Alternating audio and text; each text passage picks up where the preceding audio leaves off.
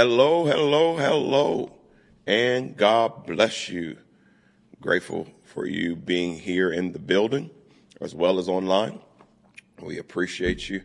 We thank you for tuning in and uh, being a part of what God is doing here at Deliverance Temple, especially as we study the Bible together and go back over sermons and get more in depth. And uh, hopefully it helps us expand and grow. And so you are appreciated and we thank you. All right, let's take a time and let's bow our heads and let's go before the Lord in prayer. Dear gracious Heavenly Father, God, we thank you and we praise you, God, and we magnify you. And we appreciate you for all that you are and all that you mean. Thank you for what you mean to us, what you're doing in our lives. God, continue to illuminate us as we study, as we grow. Uh, help us to advance the kingdom of God in the ways that you would want us to. And we thank you for it. In Jesus' name, amen. Amen. So we talked on Sunday on, from this topic, the path forward, the path forward. Another way uh, to look at it was we were really talking about trusting God as we move forward, as we continue to embark on this new year. And as it's moving, if it's anything like 2023, it's going to be moving rapidly. You're going to look up and it'll be spring. And so in the early stages, in the early weeks of the new year, thinking about what moving forward looks like. And when you think of that, there's uh, two major things that come up in my mind. And so the first one is this it is the idea of expectation. There's a certain level of expectation that happens with and in the new year and especially in the in the initial weeks and initial stages of a new year. And so expectation defined as this is a strong belief that something will happen or be the case in the future. So a strong belief that something will happen or be the case in the future. And so what are you expecting as this year has embarked and has it started? Uh, as you begin to look at your journey ahead, the pathway forward, what is it that you expect? And whatever you expect, you have to understand it is a strong belief that something will happen or be the case in the future, specifically within this year.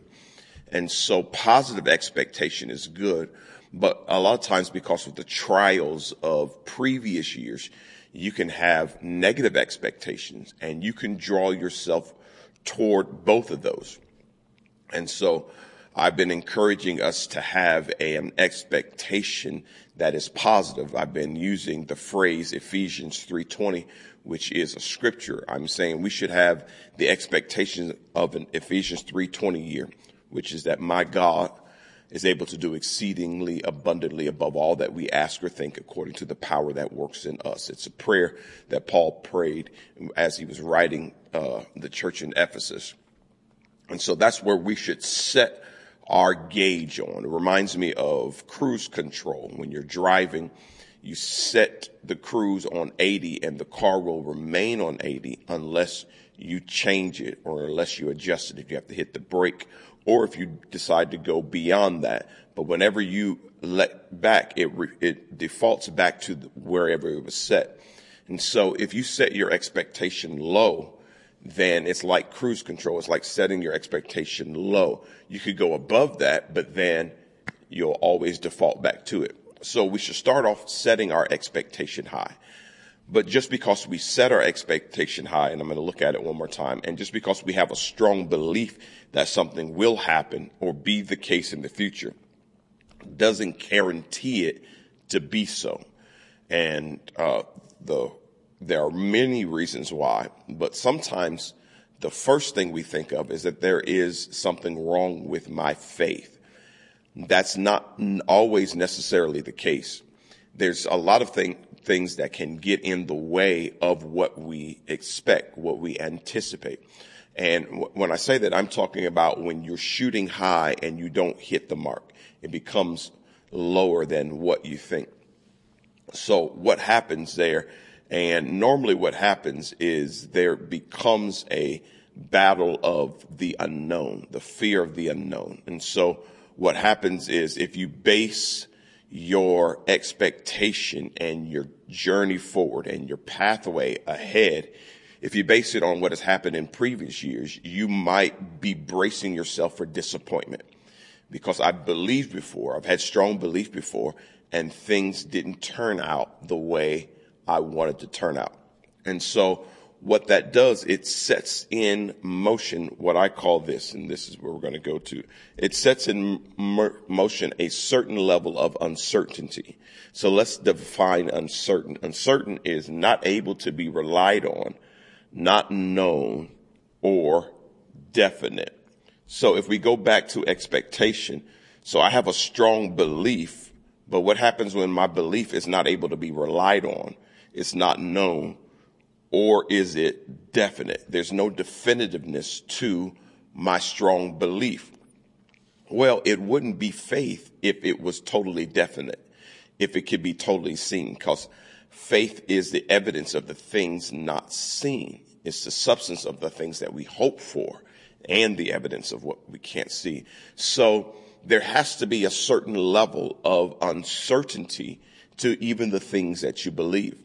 So you set your expectation high, you believe for the best, and if things don't arrive at the place that you believe for, you don't abandon your faith. You understand that your faith is only partial. It's part of the thing. We, we prophesy in part. We only see in part. And so it may not be the fullness, but what you have to do is you have to keep pressing in relationship to the car example, what you do, you raise the cruise control. Okay. I'm going to have to set it higher. Sometimes you get on the road, you set the cruise for what you think is right, and the flow of traffic is much faster. And you realize I'm going to get run over. I'm going to have to raise it. But some people can get scared and lower it. And what I'm saying is when uncertainty takes place, don't lower your expectation. Raise it even higher. Well, Pastor, how could I do that when I'm disappointed? Then all you have to do is reframe how you're thinking it. Okay, if it didn't happen this year, it's it's guaranteed it's going to happen next year. What happened? What if it doesn't happen next year? Okay, it's going to happen the next year. Instead of dropping it down and saying, well, okay, it'll never happen for me. Things never work out for me. Okay, maybe it wasn't the right time. Maybe there's something I need to learn. I'm going to press even more. I'm not going to allow the uncertainty to shift me. I'm actually going to embrace the uncertainty because just because I don't know everything and don't see everything doesn't mean I have to weaken and cheapen my faith. I'm actually going to keep expecting, keep pushing, keep believing. And when you get in that mode, what happens is you are undaunted. The challenges don't change you. The challenges, they just challenge you. They actually make you believe even more. Okay, it's gotta, it's gotta happen. I know. It's going to. So we, we take the uncertainty, we embrace the uncertainty, and we don't allow it to cheapen our faith, weaken our strong belief, or change our expectation. We keep moving forward. And the overall point that I'm making is we're talking about the path forward and what we don't want to happen. So sometimes uncertainty can uh, scare you. Sometimes disappointment can stall you. But mainly what I'm saying is we still want you to keep moving forward. We don't want you to get sidelined. We don't want you to get stuck. We don't want you to get stagnant. And that's a lot of times what happens when people don't totally give up their faith. What they happen is, what happens is they slow down so much that they're just stagnant. They're not really moving forward. They're not increasing. They're not growing because they've been so challenged and so weakened that they just stop. And what we're saying is no, the path is still forward. So no matter what the challenges of the uncertainty looks like, our strong belief says what we want to see is at the end of the path. So we got to keep moving forward. We can't stop. We can't quit. We may have had to take a break. We may have had to rest. The grief may have caused us to pause for a moment, but we're getting back on the road. The filling station was designed for you to fill up and keep going, not to fill up and get sidetracked, not to fill up and go back. So the understanding is that we're looking at the path forward. So that means we have to sometimes plow ahead, forge ahead, push ahead. Uh, there are people in this season, this wintry season, especially in Indiana, you have, or the Midwest, you have made up your mind, I'm going to go somewhere. You wake up and there's snow on the ground, ice that maybe you didn't prepare for. The, uh, the weather report wasn't clear that the rain was going to turn into snow. But you say to yourself, but I still got to go forward. So I'm just going to have to adjust. I'm going to have to wear different clothing articles. I'm going to have to dress warmer. I'm going to have to leave a little earlier. I'm not going to change everything just because something challenging showed up that I wasn't expecting. Yes, I was expecting to leave at 9 a.m. But now at 7 a.m. I see snow on the ground. Okay. I may have to leave at 8.30. I may, I may have to adjust and change things, but I'll just adjust. I won't allow it to stop me because I need to move forward. All right. Having uh, said that, let's look at uh, a verse, and this sums up the focus that I really want to leave with us. And here is the first part of the verse, and it's in Psalms 31 and 14. It says, But I trust in you, O Lord. I say, You are my God. So here is where our cruise is set. Our cruise is set on these two things. Number one, you're my God. So since you're my God, I trust you may not be what I expect, may be more challenging than what I thought. It may be harder than I anticipated. There may be more attacks and obstacles than I even thought imaginable. When I, when I set my expectation high, I wasn't looking for all of these things to be in the pathway, but I trust in you, Lord, and you are my God. Since you're my God, you've got me taken care of. So I'm going to put my trust in you. I'm setting my cruise on trusting in God. And now that I've trusted in God, it takes the pressure away. It doesn't change all the circumstances. It doesn't change all the challenges, but it takes the pressure away. And here's, here's the reason why it takes the pressure away. Because since you are my God, and I, you are my personal God. I've given you my life. You've given me your life. Then I have to believe that you see the obstacle just like I see the obstacle. And since you are a God that is in control of the universe, more than likely you saw the obstacle before I saw the obstacle. So if you told me to keep going forward, then you have a plan to fix whatever is in my pathway. You have a plan to help me get to where I'm supposed to go. So I'm going to trust you. You are the GPS. You know, you see, you understand. Sometimes the GPS will tell you traffic ahead, but you're still on the fastest route. Or traffic is ahead. We were going to go and we're going to take this route. So we're going to trust God. Sometimes when you're driving and you know the roads and you understand things, you disregard the GPS. It's like, ah, I'm not listening. That can't be the fastest route. I'm going to go this way. Sometimes you find out that the GPS was right. Sometimes you find out the GPS was wrong. You were right. But here's the difference. In God's positioning system, God is always right. You never are. So if he says you're on the fastest route, you're on the fastest route. If he says we got to take this route, we got to take this route. May not seem right, but you've got to understand I trust you because you are my God. I'm no longer in control. Jesus has taken the wheel and the whole car. I'm just the passenger and I'm not a front seat passenger. I'm a back seat passenger. It's like I'm in an Uber. Hey, I just put in the destination that I want to be. I got to trust you to get me there. And so when you trust God, then whatever happens in the path, it doesn't shift your expectation because you are not in control. God is in control. Somebody uh, needs to say that or even type that. God is in control.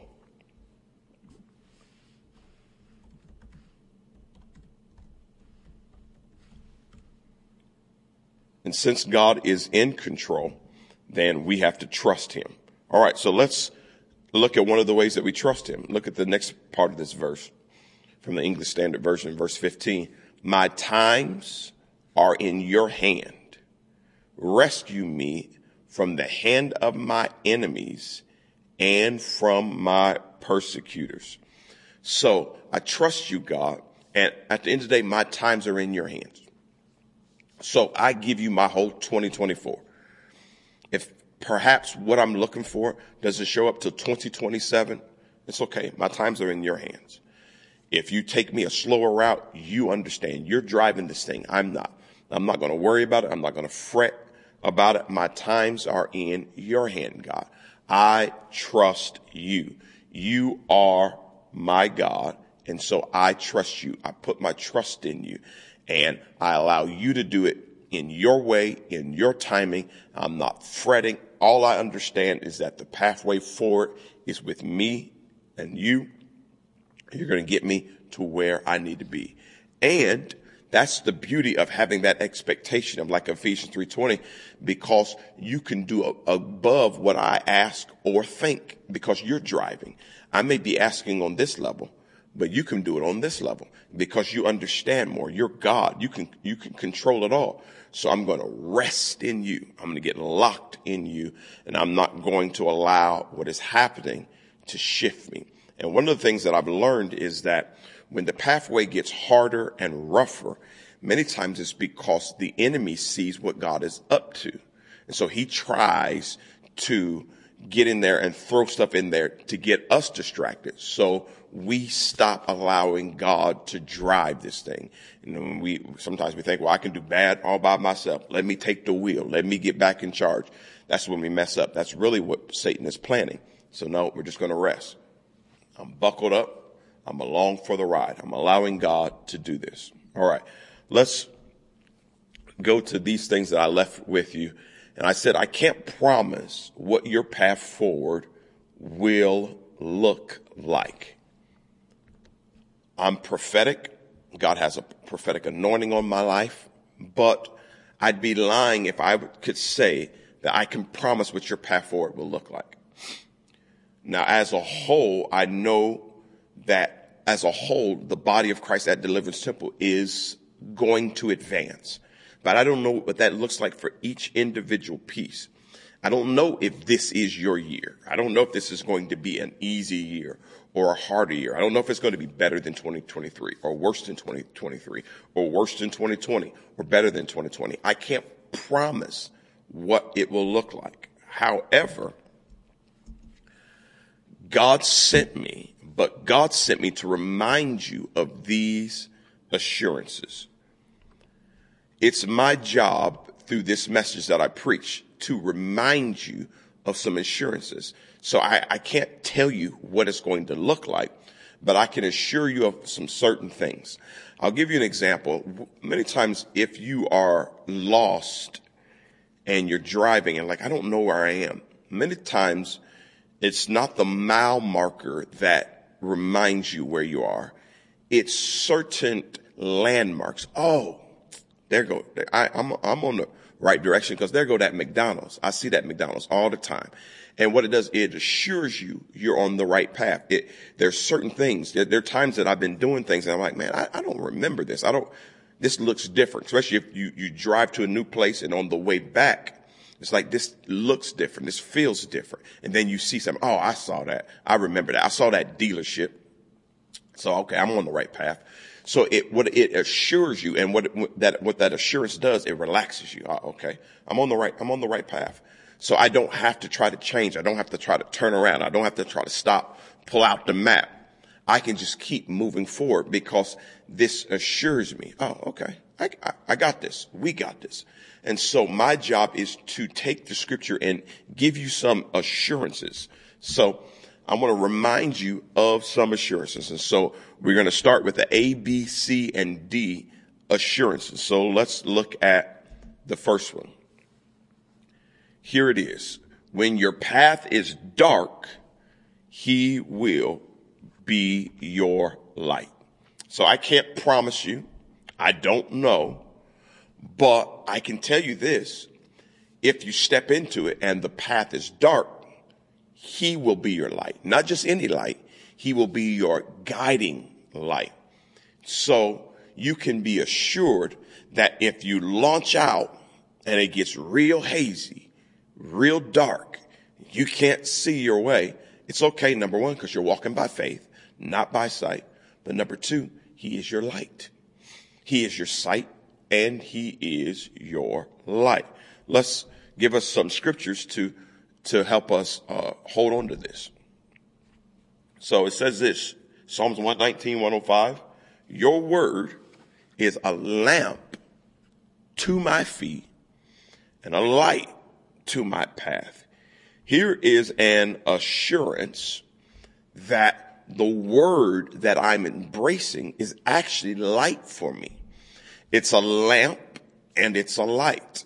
So when I come to Bible study and I tune in, I'm actually getting light. I'm getting more ammunition for my light. I'm getting more batteries for my flashlight.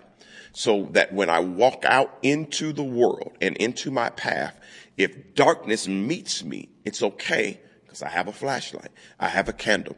When all the power goes out in your home, those people who have a lighter and candle, they understand. All I gotta do is pull that out because I have something ahead of time.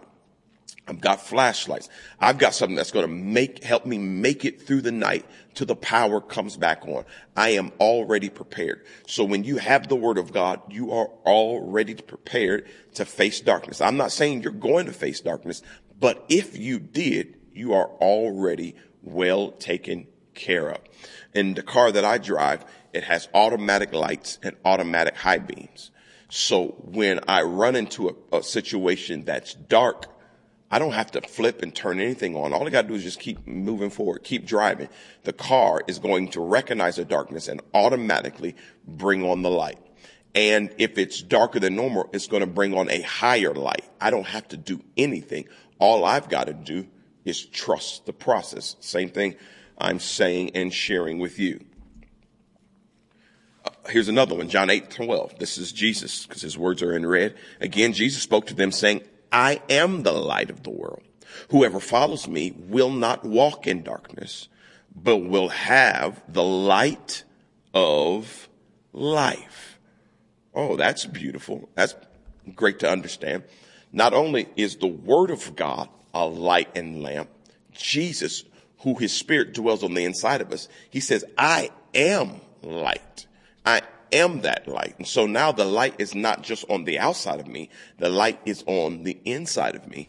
And the assurance and the promise that Jesus made with his own mouth that I would not walk in darkness. So I may be in darkness momentarily, but as I move forward, I'm not going to walk in darkness. Uh, let, let, me give you a strange example that just came to my head that I think makes sense. Do you remember the Michael Jackson video? Uh, I think it might have been Billie Jean, where he's walking and stepping, and every time he steps, the path lights up. Well, as long as you move forward, you're better than Michael Jackson because you have the light of the, of God in you and on you and around you. And every time you step, it's going to light up. So you may not know what, uh, you're supposed to do because things are so dark. But standing still and staying still and becoming stagnant is the worst thing you can do or actually the worst thing you can do is go backwards. The second worst thing you do is stay still. The best thing you can do is move forward. Because as you move forward, the path will light up in front of you. Because Jesus has promised it that you will not walk in darkness, but will have the light of life. All right. So let's look at what Revelations 22 and 5 says. Now to know a Revelation 22, this is the very last chapter of the Bible, the last chapter of Revelation, and also the last chapter of the whole Bible. And so it, it ends really on a high note. Revelation is an interesting book, but when you get to chapters 21 and 22, it really brings it home. And so let's look at how the end is. In verse 5, it says, And night will be no more they will need no light of lamp or sun, for the Lord God will be their light, and they will reign forever and ever. So, here's the beautiful thing that, that tells us the end. That's beautiful. But what that also tells us is there is no darkness in the end, in, in heavenly realms, when we are in the place we're supposed to be.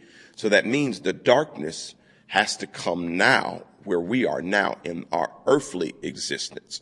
But since we know the end is there's going to be no night, no dark, we will rule and reign in light and with light, then that means that uh, since Jesus is the same yesterday, today, and forever, it means that right now the light that he has that will expel darkness forever, he has that light now. I, I can partake of some of that light right now. So if the path is dark, I don't have to freak out.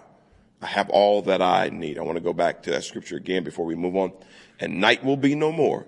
They will need no light of lamp or sun, for the Lord God will be their light, and they will reign forever and ever. So that's how it ends. But right now, we have the Lord God with us, so he'll be the light that we need when we need it, and if we need it. Not saying that you will, but if, no need to fret. He is your automatic light. He will be your light. So in darkness, he is your light. All right. Here's another assurance that I want to give to us. When your path is confusing, he will be your peace. So when your path is dark, he will be your light. When your path, it, when your path is confusing, he will be your peace. One of the things I'm doing, I'm taking us out of the equation. I'm only putting the path and God. And so because remember, he's the one driving now. We are just riders. We're just passengers. So we don't have to take matters into our own hands.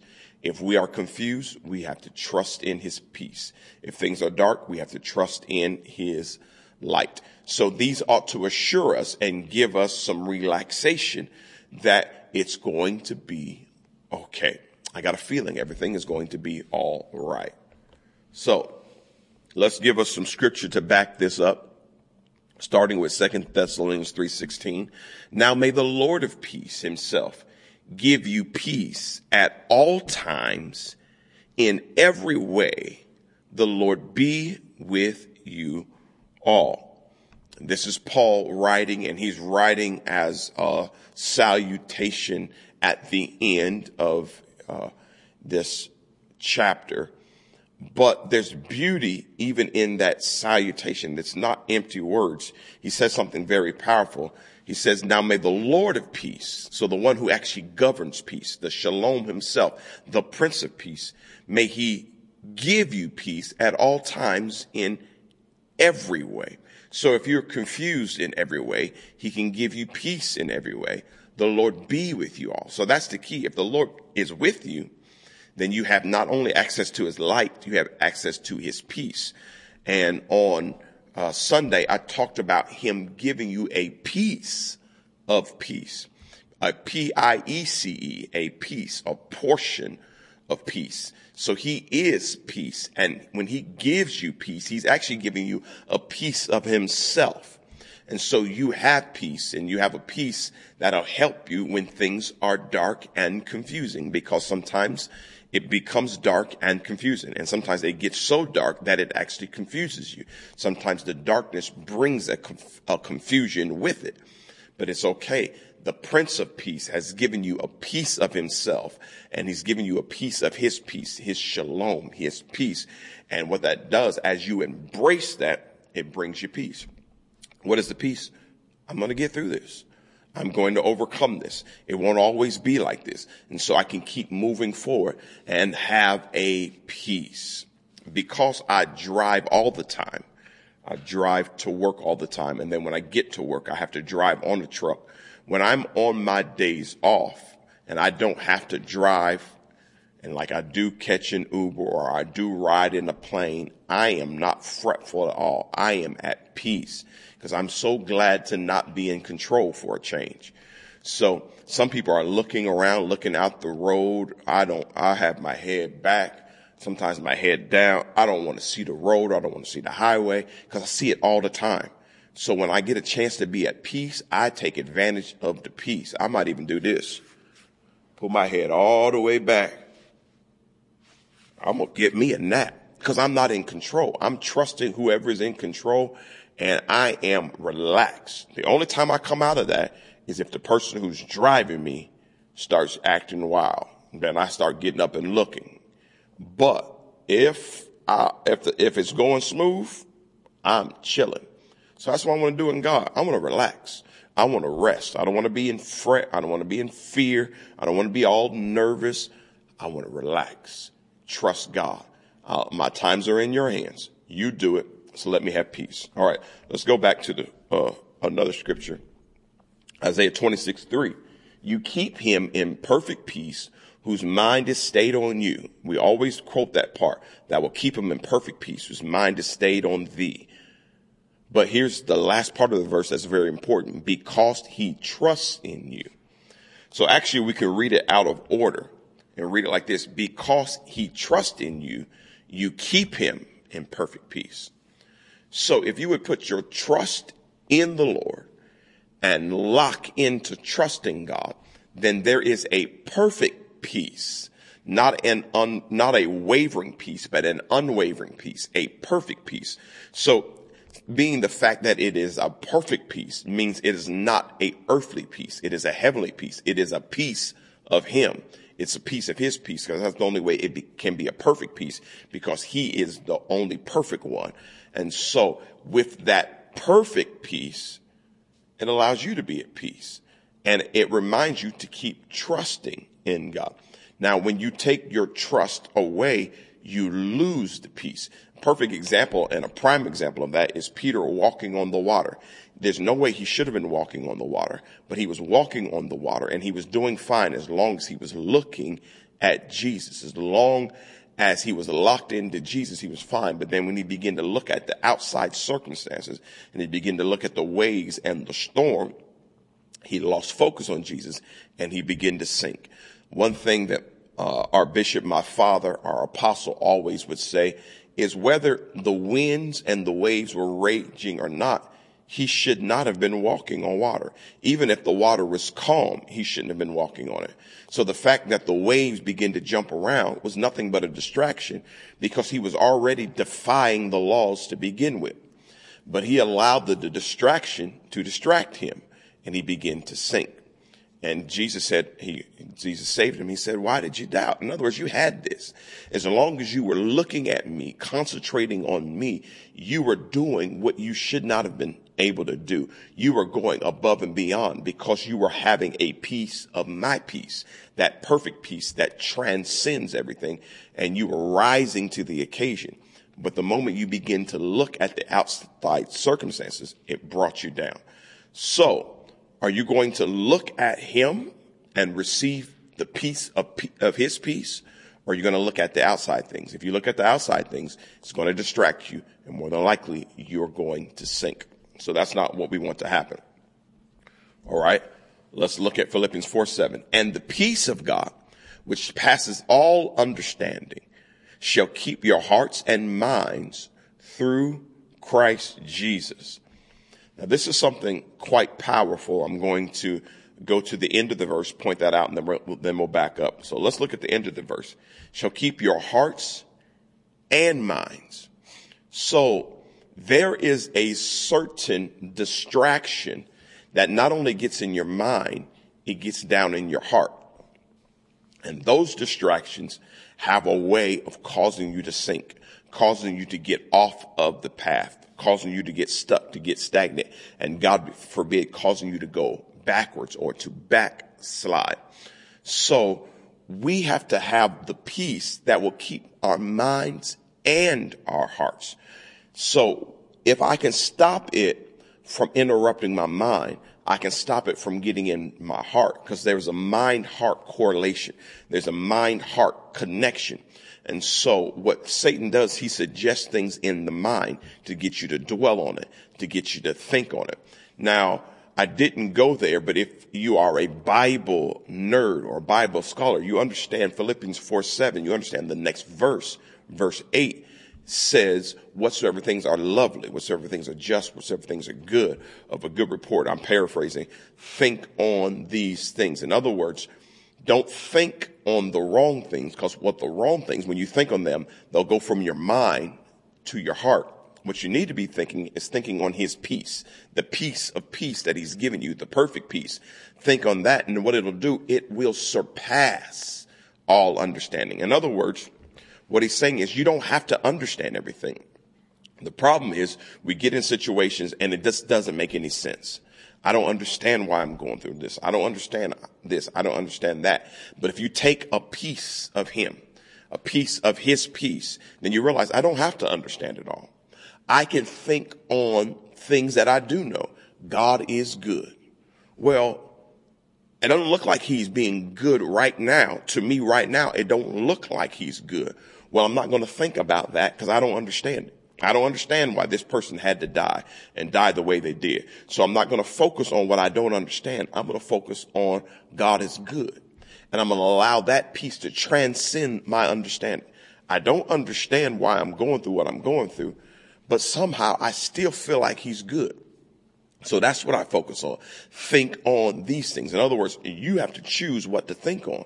But if you think on it properly, God will keep your heart and mind with this surpassing perfect peace. In other words, it's easier to just think on what you do know, to think on the lovely things, to think on the just things, to think on the pure things.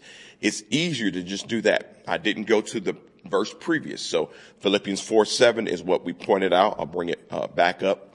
Philippians 4 8 is what I'm quoting, but Philippians 4 6 is what I also didn't bring up.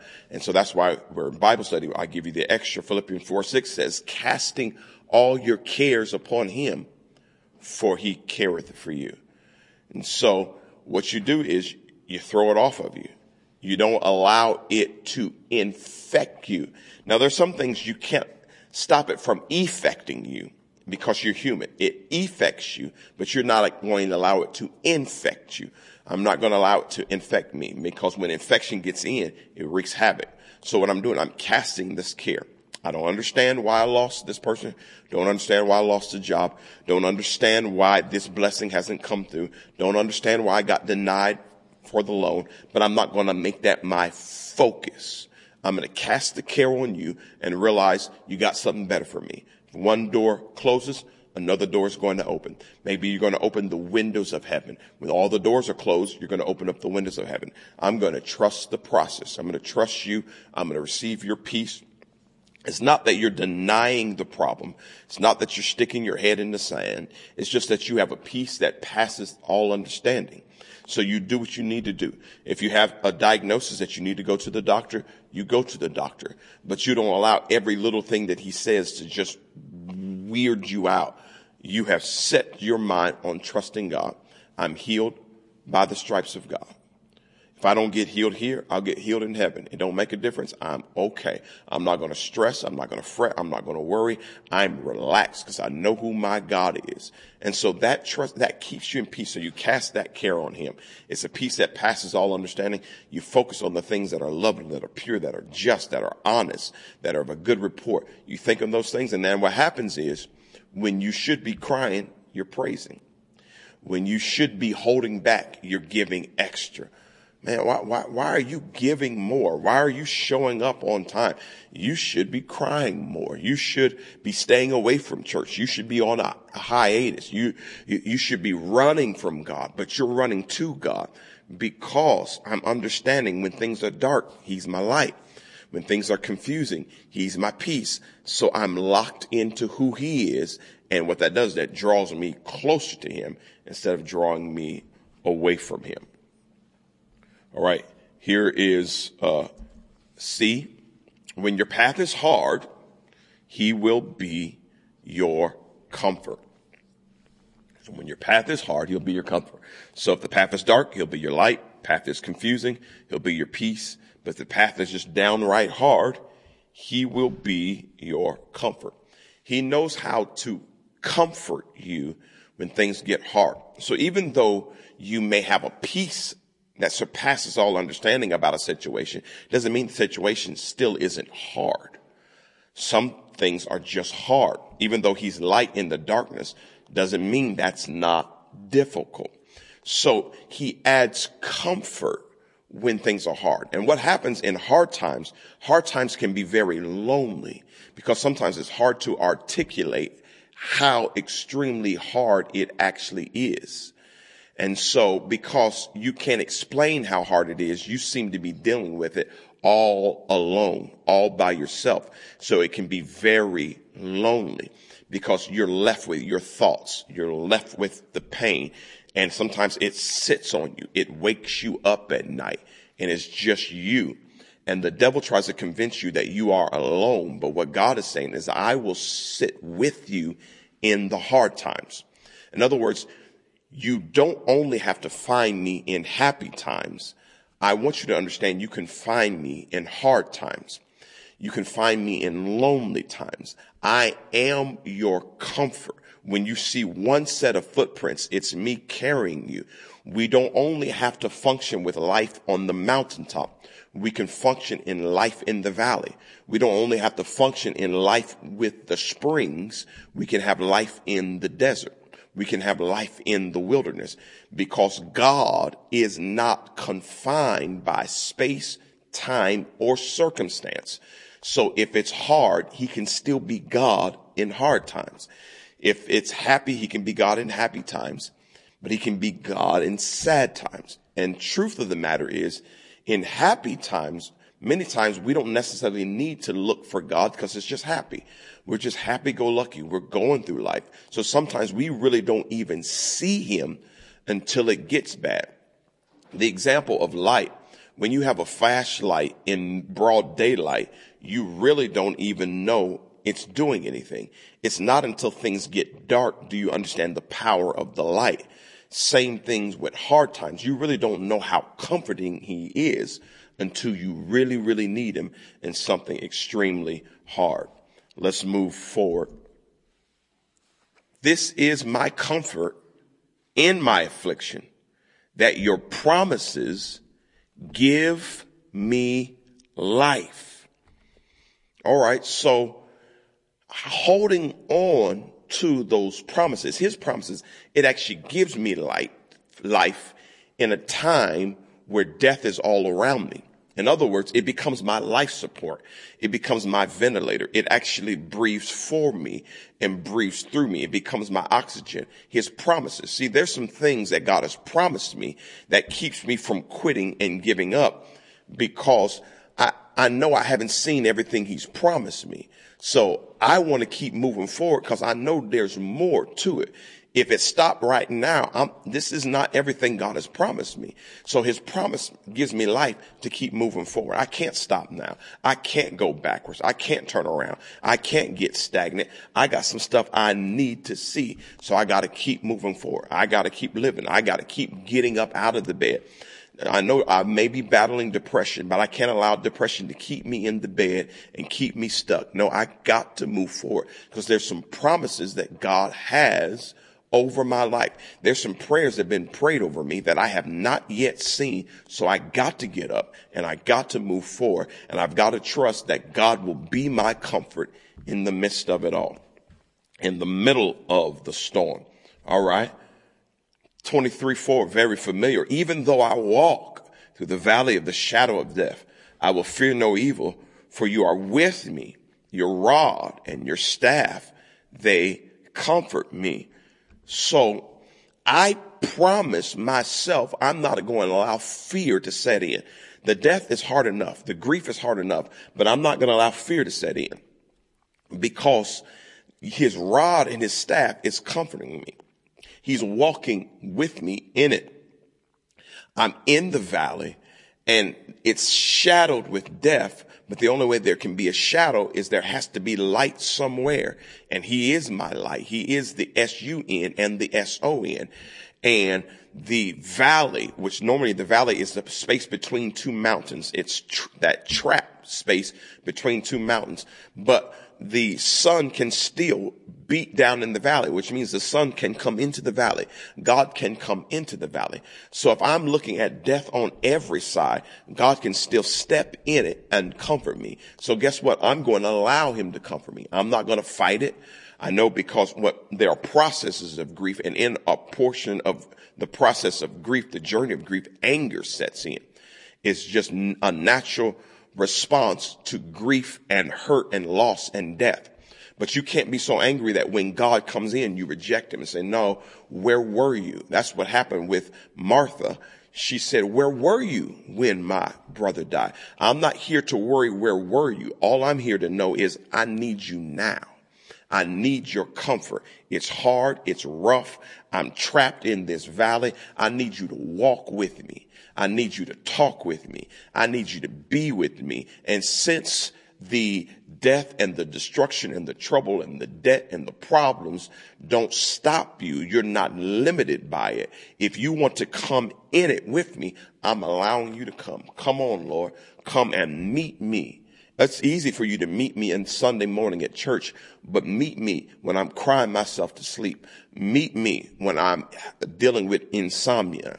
Meet me when I'm turning to my addiction just to get me through, to anesthetize my pain. No, I need you to meet me there. And I'm here to let you know I know a God that does not worry. He's not scared about the dark times, the confusing times, and the hard times. He will show up in the dark times. He'll show up in the confusing times and he'll show up in the hard times and he will be your comfort. Look at this. Blessed are those who mourn for they shall be comforted. Matthew 5, 4 in his great sermon on the mount, Jesus said that. So Jesus promised there's actually a blessing attached to those who have to mourn. In other words, God is a very fair and just God, but God doesn't grade everything the same. So if you've been happy all your life, then you don't necessarily need an extra blessing because everything's been okay for you. You've had a silver spoon in your life, in your mouth all your life. But if you've had to mourn and you've had to cry and you've had to go through and you've had to struggle and you've been on the bottom of the barrel, God says, don't worry, there's some extra for you because there's a blessing for those who mourn because they will be comforted. They shall be comforted. I promise that what you go through is not going to leave you without comfort. You will have comfort, not just in this age, but in the age to come. So whatever you lost now will be made up and it will make, be made up because you lost it. In other words, I know you are mourning and because you're mourning, there is an extra special blessing for those who mourn. So we don't want to mourn. We don't celebrate having to mourn. We don't want um, mourning to be scheduled into our life. But if it happens to come, cause life is life and we live in this fallen world. And if we have to walk through a space of grief and death, we understand that if we mourn, we will be comforted. The Bible says he will turn our mourning into dancing. The Bible also says he bottles up every tear. So if you've ever gone through something excruciatingly hard, just know that's not the end of the story. That's the middle of the story. The, your, the rest of the story has not been written. There's a blessing scheduled for those who mourn. And that's good news right there. Look at this. You will increase my greatness and comfort me again. This, this ain't the end of the story. There is an again. This, this is just a momentary part, but you're going to actually increase my greatness. Even while I'm here in the wilderness, while I'm here in the valley, while I'm here in the hard times, you're actually going to expand my greatness. You're going to increase me. You're going to enlarge my territory. It's going to be like Job that my latter end is going to be uh, greater than my former end. And Job was on top to begin with, went through a real harsh time, and then he went up higher, went to another level. And the scripture says, and I just read it last night, he lived 140 years after the the attack. So after he went into double, he stayed in that double season, that high level for 140 years. So whatever, how long you've been in hard times, it's going to be double for your trouble. And you will only look back on it and say, wow, I remember that. And your joy is going to be much greater. I remember the miscarriages and the pain me and my wife went through, but now I look at my three kids and how they're prospering and they're growing and they're turning from children into teens and soon they'll be into young adults. And I'm just amazed at what God is doing in their life. And I forget how I cried before. Yes, I cry, but I forget about it because the joy is so much greater because he increased my greatness. And I'm here to let you know, I don't care what you lost, what you've been through, your latter will be greater than your past. It's a promise and it's not my promise. It's the word of God. All right. We got to get out of here. So let's, let's finish it off with this one. Here's D. When your path is weak, he will be your strength. Strength like no other. So he is your light. He's your peace. He's your comfort. But here he is your strength. When your path is weak, he will be your strength. So what I'm saying is when the path is weak, in other words, so much has happened. Not only is the path weak, you are weak on the path. You and the path are weak. I mean, everything is just weakness, but that's not necessarily the worst spot to be in. Here's the reason why. Beat your plowshares into swords and your pruning hooks into spears. Let the weak say, I am strong. So it's said that those who are weak can now begin to declare the strong because now they're not going to be strong in their strength because they're weak. They have to be strong in someone else's strength, which is the strength of the Lord. And the connotation of that, of beating your uh, plowshares into swords and your pruning hooks into spears, actually one version says, let the weak says, say, I am a warrior. What that me- meant is that in the weakness is shifting to where they're turning to where they can fight back. They can actually be warriors. They can take what they have, which is not weapons at all. The plowshares, in other words, they're just regular farmers. They're just regular people, but they can turn what is regular into weapons of warfare that are mighty because you're going to be so strong that you're going to be a warrior. So you're going to turn the negative into a positive, but so much into a positive that you're actually going to fight. And, and that thing that is coming against you that was trying to point out all your negative, they're going to run into a sword. They're going to run into a spear and they're going to wonder, how did he get a sword? How did he get a spear? In other words, how did he get so strong? How did she get so strong? The last place I left them, they were crying in the valley, but now they're fighting me. They're whooping me and they're taking back everything that I tried to do. How did they get so strong? They were strong in the Lord. That's why the Bible says when it talks about the full armor of God, finally, my brother, be strong in the Lord and in his power. So it's, it's a shift. It's a metamorphosis. It's a transformation. That's why the Bible says, be ye transformed by the renewing of your mind. So what looks like failure turns into success. And many people, they go back and they point to their crying times to say, this is why I am where I am. Tyler Perry will talk about sleeping in his car to why I have a billion dollar company and studio. It was when I was crying. He'll talk about when he was abused by his father. All that which made him weak turned into his strength today. So there's going to come a time where you're going to be glad for the weakness because you're going to realize that's the thing that got shifted and turned into strength. Here it goes. Here's the fear again. Fear not, for I am with you. Be not dismayed, for I am your God. I will strengthen you. I will help you. I will uphold you with my righteous right hand. In other words, these are the promises that God says he is going to do for you. I, am going, I'm going to do this. So don't fear. Don't fret. You are prime candidate for me to step in the situation. I have shown throughout history, I don't mind leaving heaven and coming down into earth. Heaven is my throne, but the earth is my footstool. And all throughout the biblical history, I have come down and shown up. So the fact that you're weak, don't fret because many times all you're doing is you're sending a signal for me to show up. You're saying, I can't do this anymore. I can't do this in myself. And God says, okay, it's time for me to come off the throne and step into your situation. And when I step into your situation, this is what I'm going to do. Let me remind you. I am your God. I will strengthen you. One. I will help you. Two.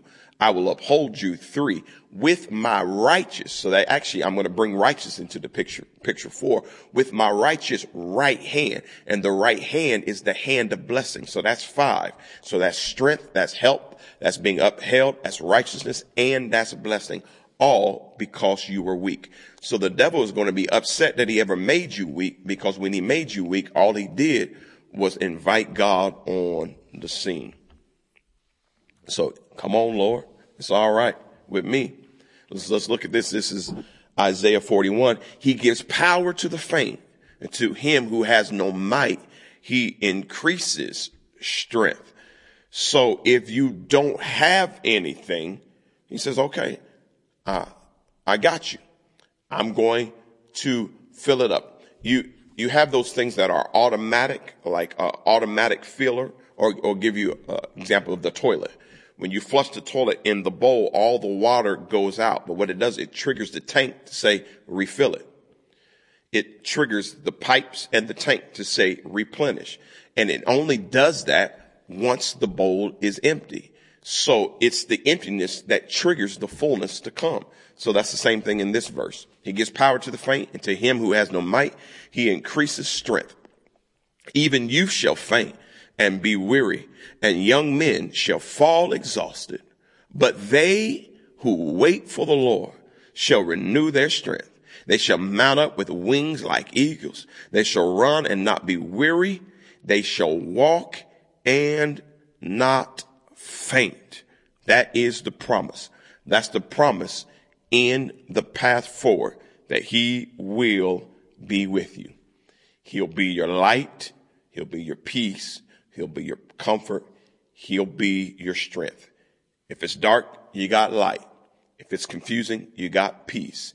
If it's hard, you got comfort. If it's weak, you got strength. And with that, you need nothing else. All right let's prepare our hearts for prayer.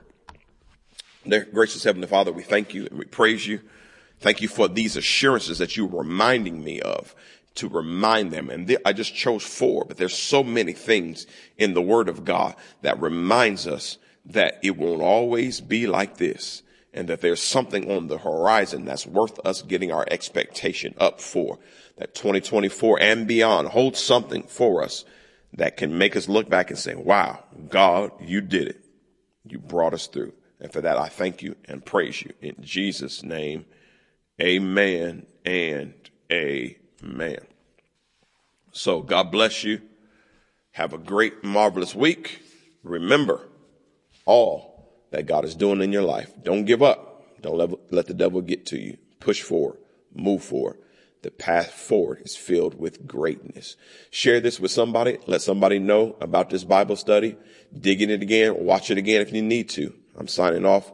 We love you. Have a great rest of the week and we will see you Sunday morning. And men, we will see you here Saturday for our fellowship breakfast. God bless you.